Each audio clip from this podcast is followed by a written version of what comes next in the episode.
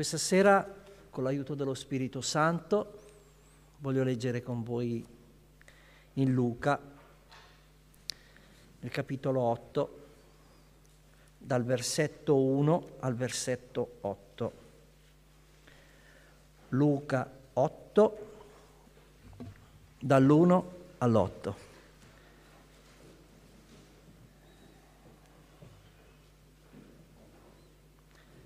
Ripeto, Luca 8, dal versetto 1 al versetto 8.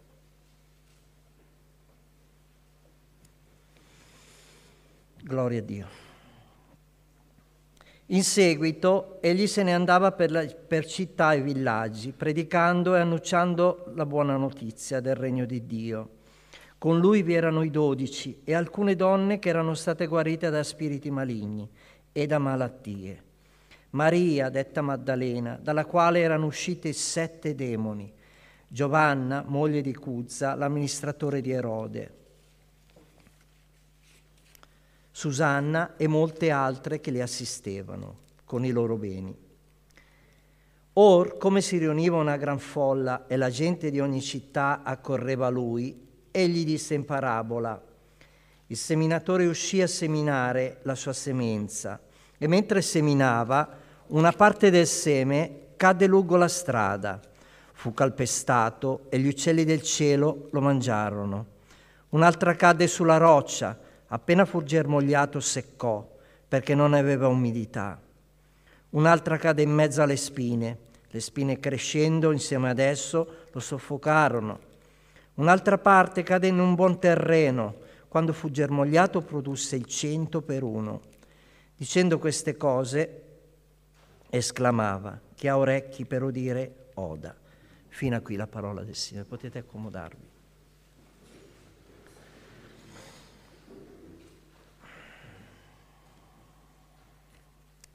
Il messaggio di questa sera potrei intitolarlo Un cuore secondo Dio. Premetto di non essere un cardiologo, ma ho voluto eh, interpretare o andare perlomeno a vedere su un'enciclopedia eh, cosa significasse cuore, o perlomeno cosa dicesse, come si definiva questa parola cuore. E sono andato su Wikipedia e ve lo leggo. Oltre ad essere un organo propulsore che purifica e pompa sangue attraverso le arterie e vari capillari, il cuore è un simbolo che rappresenta la spiritualità, l'emotività e la moralità, che invade tutto l'essere umano. Un tempo si riteneva che il cuore fosse la sede della mente umana. Il cuore come simbolo rappresenta anche l'amore il cuore, questo secondo il mondo, secondo un'enciclopedia, il cuore, fratelli e sorelle, è quello che ci permette di amare. Un cuore secondo Dio. Ogni area della nostra vita, eh, ogni scelta, la, ogni decisione è soggetta alla, al nostro cuore. Il mondo riguardo al cuore, come abbiamo sentito già all'inizio, come ha detto il fratello Corrado, eh, il mondo ti propone di ascoltare il tuo cuore, di fare quello che dice il tuo cuore. Ma noi sappiamo che quello che dice il nostro cuore non è buono. Questo adesso ve lo leggerò perché questa è la parola di Dio. Il mondo ci dice una cosa, il Signore ce ne dice un'altra. Ci sono tanti versi nella rivelazione del Signore che parlano del cuore, veramente tantissimi, fratelli e sorelle. Sono andato a cercarne tantissimi e quello che ho segnato, perché non me li ricordavo tutti. So già cosa ho nel cuore, ma i versetti li posso ricordare e non posso. Però vi dico, allora vediamo quello che il Signore pensa del nostro cuore realmente. In Geremia 17,9 è scritto: Il cuore è ingannevole più di ogni altra cosa, è insanabilmente maligno. Chi potrà conoscerlo? Chi potrà conoscerlo? Il Signore potrà conoscerlo. È Lui che conosce e investiga i cuori.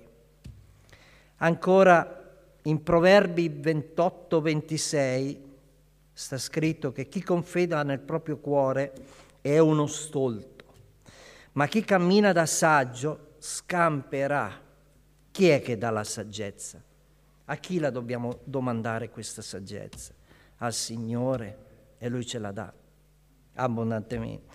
Ancora Gesù in Matteo 15, 19 ci ricorda, poiché dal cuore provengono pensieri malvagi, omicidi, adulteri, fornicazione, eccetera, eccetera.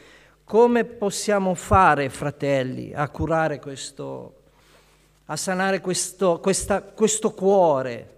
a renderlo tenero, pieno di amore, per poterlo darle agli altri, soprattutto per poter darle agli altri.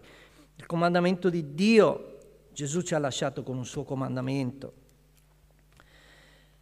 Amate me, amatevi gli uni gli altri, è il comandamento più bello che il Signore abbia racchiuso, racchiuso in tutta la legge, i comandamenti. Amatevi gli uni e gli altri. E in questo conosceranno che siamo da Dio. Ed è vero, fratelli e sorelle. Ancora in Proverbi 28-26, chi confida nel proprio cuore è uno stolto, ma chi cammina da saggio scamperà. Perdonatemi, l'ho letto già, perdonatemi.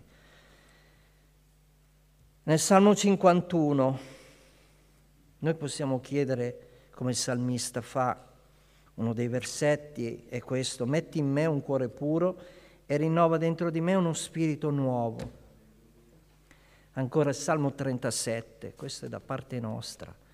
Trova la tua gioia nel Signore ed Egli appagherà i desideri del tuo cuore.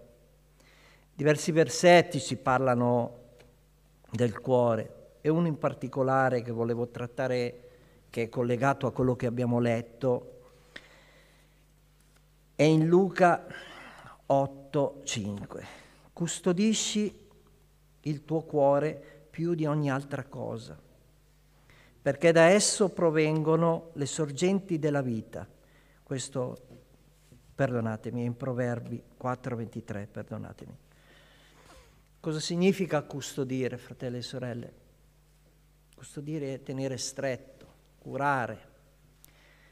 Eh, il Signore a volte ci parla anche e soprattutto nelle esperienze di vita.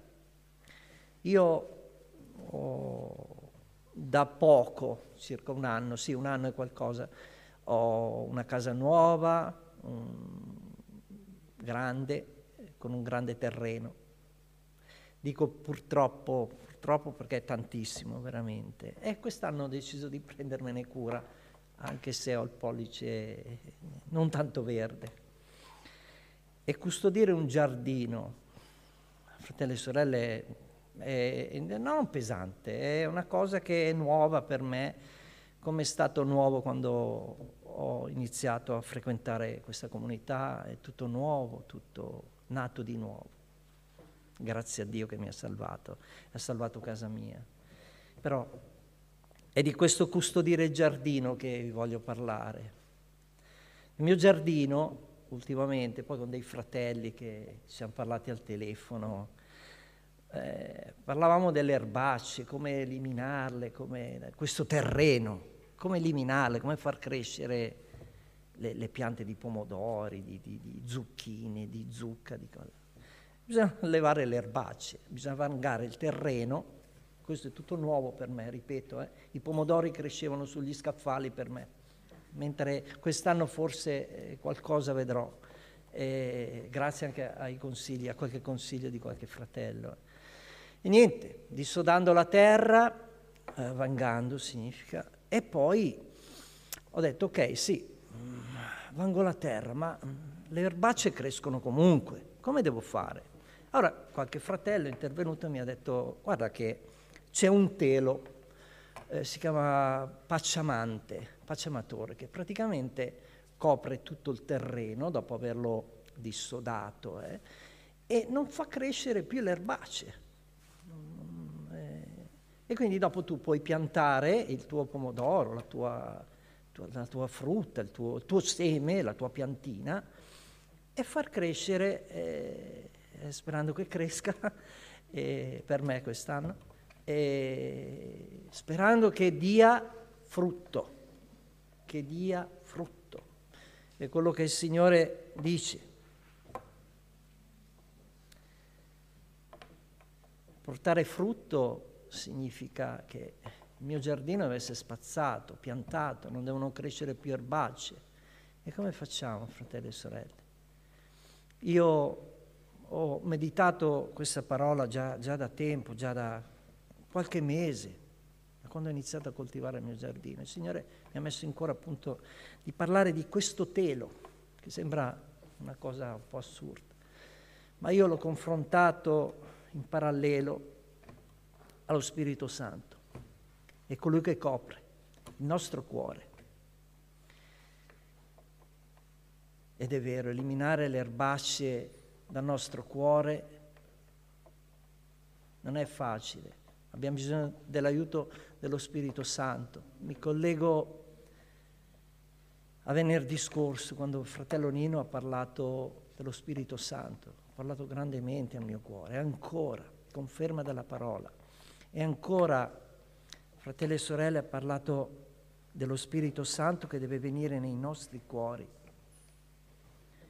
In Giovanni 14, 26 Gesù dice che il Signore manderà il consolatore nel nome, nel mio nome, ed egli vi insegnerà e vi ricorderà tutto ciò che vi ho detto. Oltre a venire nella nostra vita il consolatore, Consolatore cosa fa? Oh, oltre, cosa fa? Ci guida in tutta la verità, ci fa fare cose che eh, noi prima non facevamo, o perlomeno ci leva i vizi, ci leva i vizi, le cattive abitudini. Fratelli e sorelle, sono tanti. Se sono qui oggi posso dire che il Signore mi ha ribaltato come, eh, non so come si, come una ciabatta, come... però posso dire che grazie all'aiuto dello Spirito Santo il mio cuore è cambiato e sta cambiando, perché deve esserci sempre presente lo Spirito Santo. Noi non dobbiamo mai stancarci di cercare lo Spirito Santo che ci libera da queste erbe. E poi una volta che il frutto, l'erba nasce, la pianta nasce, una volta che lo Spirito Santo ci copre da tutte queste cose qua, noi possiamo vedere il frutto, il frutto che poi possiamo dare anche agli altri, i semi. Noi non sappiamo, c'è nella parola eh, del Signore che il frutto, eh, ci sarà del frutto, eh, la pianta darà del frutto al 30, al 60 e al 100%. Noi non possiamo sapere quanto frutto darà la pianta, però dobbiamo avere fede che il Signore darà il frutto. E attenzione, non è finita, perché dopo il frutto ci sono i doni, i doni dello Spirito Santo.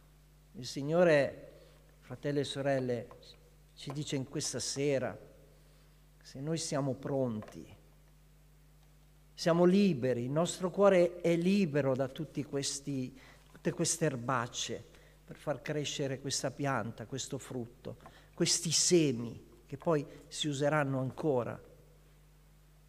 Il Signore è pronto, ma noi siamo pronti. Non lo so, fratelli e sorelle. Io eh, ragiono sul fatto che Il Signore in me ha piantato dei semi che hanno portato dei frutti, la mia famiglia, mi aiutano a parlare con gli altri, mi guidano nelle cose, mi ha tolto, ripeto ancora, i vizi brutti, oh, secondo me belli che erano, però insomma erano vizi, erano cose che davanti al Signore avere un cuore di Dio, come vuole Dio, significa sì avere come un cuore. Chi era Davide che aveva il cuore di Dio? Era uno che faceva la volontà di Dio. Si parlava dei re Saul, il primo re. Saulo è stato chiamato, ma la sua carnalità l'ha portato a buttarsi su una spada, a suicidarsi. Mentre Davide, cuore di Dio, camminava per lo Spirito. Ed è quello, fratelli e sorelle, che dobbiamo fare noi, arrenderci al Signore, permettere al Signore che mandi il suo consolatore. Bisogna continuamente cercare lo Spirito Santo non camminare per la carne, come volevo, ve lo leggo io. In Galati 5:22, in Galati 5:22, ecco Galati 5:22, dal versetto 22 appunto, dice che il frutto dello Spirito invece è amore, gioia, pace, pazienza, benevolenza, bontà, fedeltà, mansuetudine, autocontrollo. Contro queste cose non c'è legge, fratelli e sorelle, del Vecchio Testamento. Quelli che sono di Cristo hanno crocifisso la carne con le sue passioni e i suoi desideri. Se viviamo per lo Spirito, camminiamo altresì per lo Spirito. Questo ci dice tutto, fratelli e sorelle. Era il messaggio che volevo portare a voi. Avere un cuore libero, spazzato, ma permettere allo Spirito Santo di permearci di quel manto, di quel telo che vi dicevo, che non faccia crescere più erbacee. Attenzione, quando finisce la stagione, quel telo va ritolto, va rivangato il terreno. Abbiamo bisogno ancora di quel telo l'anno prossimo. Dovremmo rifare tutto, dobbiamo annaffiare ancora, dobbiamo concimare. E questa è la parola, il concime è la parola. Bisogna essere sempre annaffiati, concimati, per fare la volontà di Dio. Vogliamo fare la, la volontà di Dio, fratelli e sorelle? Forse è meglio che parlo di qualche, qualche amico in più. Vogliamo fare la volontà di Dio, fratelli e sorelle? Ecco. Anche io, fratelli e sorelle. Dio ci benedica.